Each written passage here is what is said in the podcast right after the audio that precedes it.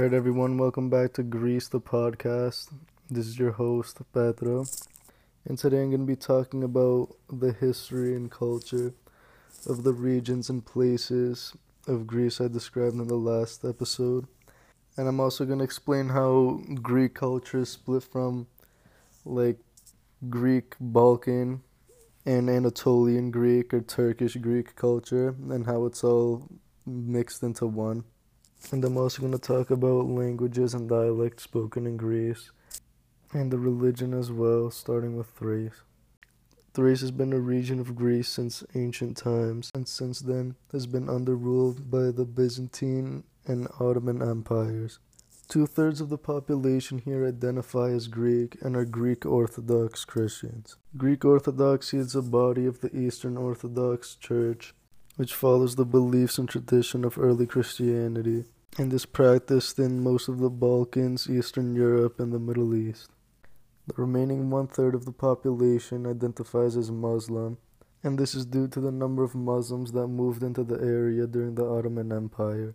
The majority of Muslims in Eastern Thrace are of Turkish origin, and the other third are Pomaks, which is a Bulgarian Muslim ethnic group. The Romani people, or Gypsies, of Eastern Thrace are also Muslim, and this is unlike most Romani people in Greece who are Greek Orthodox. One thing that is special to only Greek Orthodoxy, which is unlike other countries who practice that religion, are prayer rope braces that are called gomboskinia.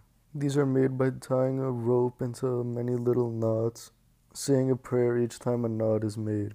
These come in any color, but they're usually black with two blue beads on each side of the cross that is on them.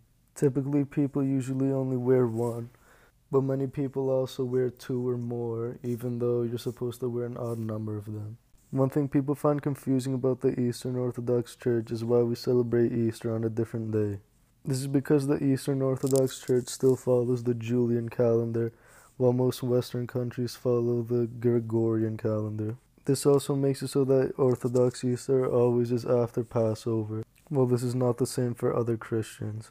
For the most part, Catholicism and Eastern Orthodoxy are similar in beliefs but have different traditions and liturgy.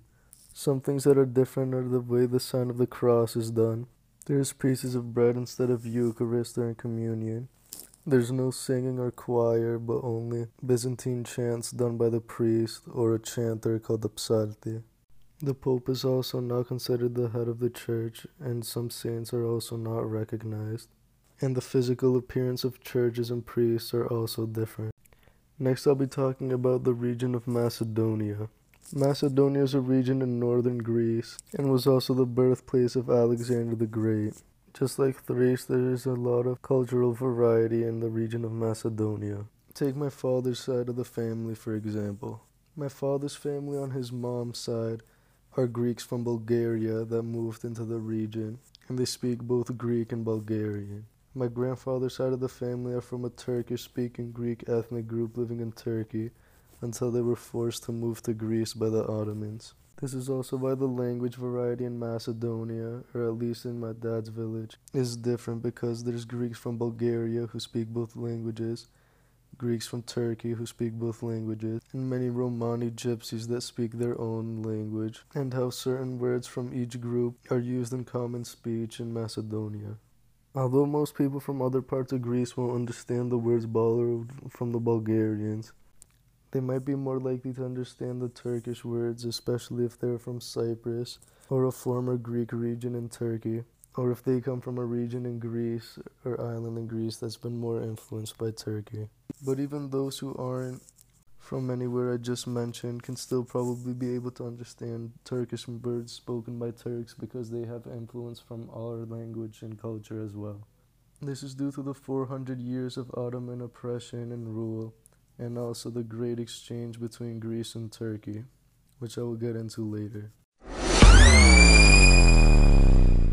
Before I go any further, just note that there's a difference between when I say Turkish or Ottoman influence rather than when I say Greek or Anatolian influence. Anatolia is the name for pre modern day Turkey and was predominantly Greek in the coastal and central regions. Most of eastern Anatolia was inhabited by Armenians and the Syrians and Kurds to the southeast. The Turks are originally from Central Asia and invaded Anatolia during the establishment of the Seljuk Empire. The Seljuk Turks took over most of central Anatolia, with the coastal regions still being predominantly Greek. During the rise of the Ottoman Empire, they took over all of Anatolia and Greece, although Greek populations were still living in Anatolia. During the decline of the Ottoman Empire, a lot of hate started to rise for the Greeks eh, living in Turkey. This was because they were both seen as an ethnic and religious minority. The largest group of Greeks living in Turkey at this time were known as the Pontic Greeks, and they lived in the region of Pondos, located in northeastern Turkey. From 1913 to 1922, over 750,000 of them were slaughtered in what was known as the Pontic Genocide. Not only Greeks, but 1.5 million Armenians and 350,000 Assyrians were also killed due to their beliefs. In 1923, the Great Exchange took place between Greece and Turkey, where all Greeks in, that were living in Turkey moved to Greece, and all Turks in Greece moved to Turkey. The Greeks from Anatolia that moved to Greece brought with them their own culture, dances, and food and over time blended in with the rest of Greece. Greek and Anatolian influence could be seen through Ottoman or Turkish culture, starting first with the traditional costumes. The best example of this is the fez hat. A fez is the little red hat that Aladdin wears, and it is known for being of Ottoman origin. Although this is true, it was of Ottoman Greek origin and not Turkish. This only became Turkish after the Ottoman army adopted it to be the official headwear and banned the wearing of turbans. Though before that, most Ottoman Turks would wear turbans, and so did Greeks under their rule. More Anatolian influence in Turkey is in dances. These Anatolian dances influence both Turkish culture and Greek mainland culture. The Turks also influence Greek dancing as well. This is mostly because of Turkish belly dancing. This led to the creation of a Greek style of belly dancing called tsifteteli. I'm not going to get too in depth on musical or food influences on this episode, but both dancing and food are a big part of our culture and traditions. Another Ottoman influenced tradition is the belief of the evil eye. The evil eye is the belief that you can get cursed or jinxed by someone out of their jealousy of you or by giving you a menacing glare. If complimenting someone, you make a spitting noise to prevent jinxing them or giving them the evil eye.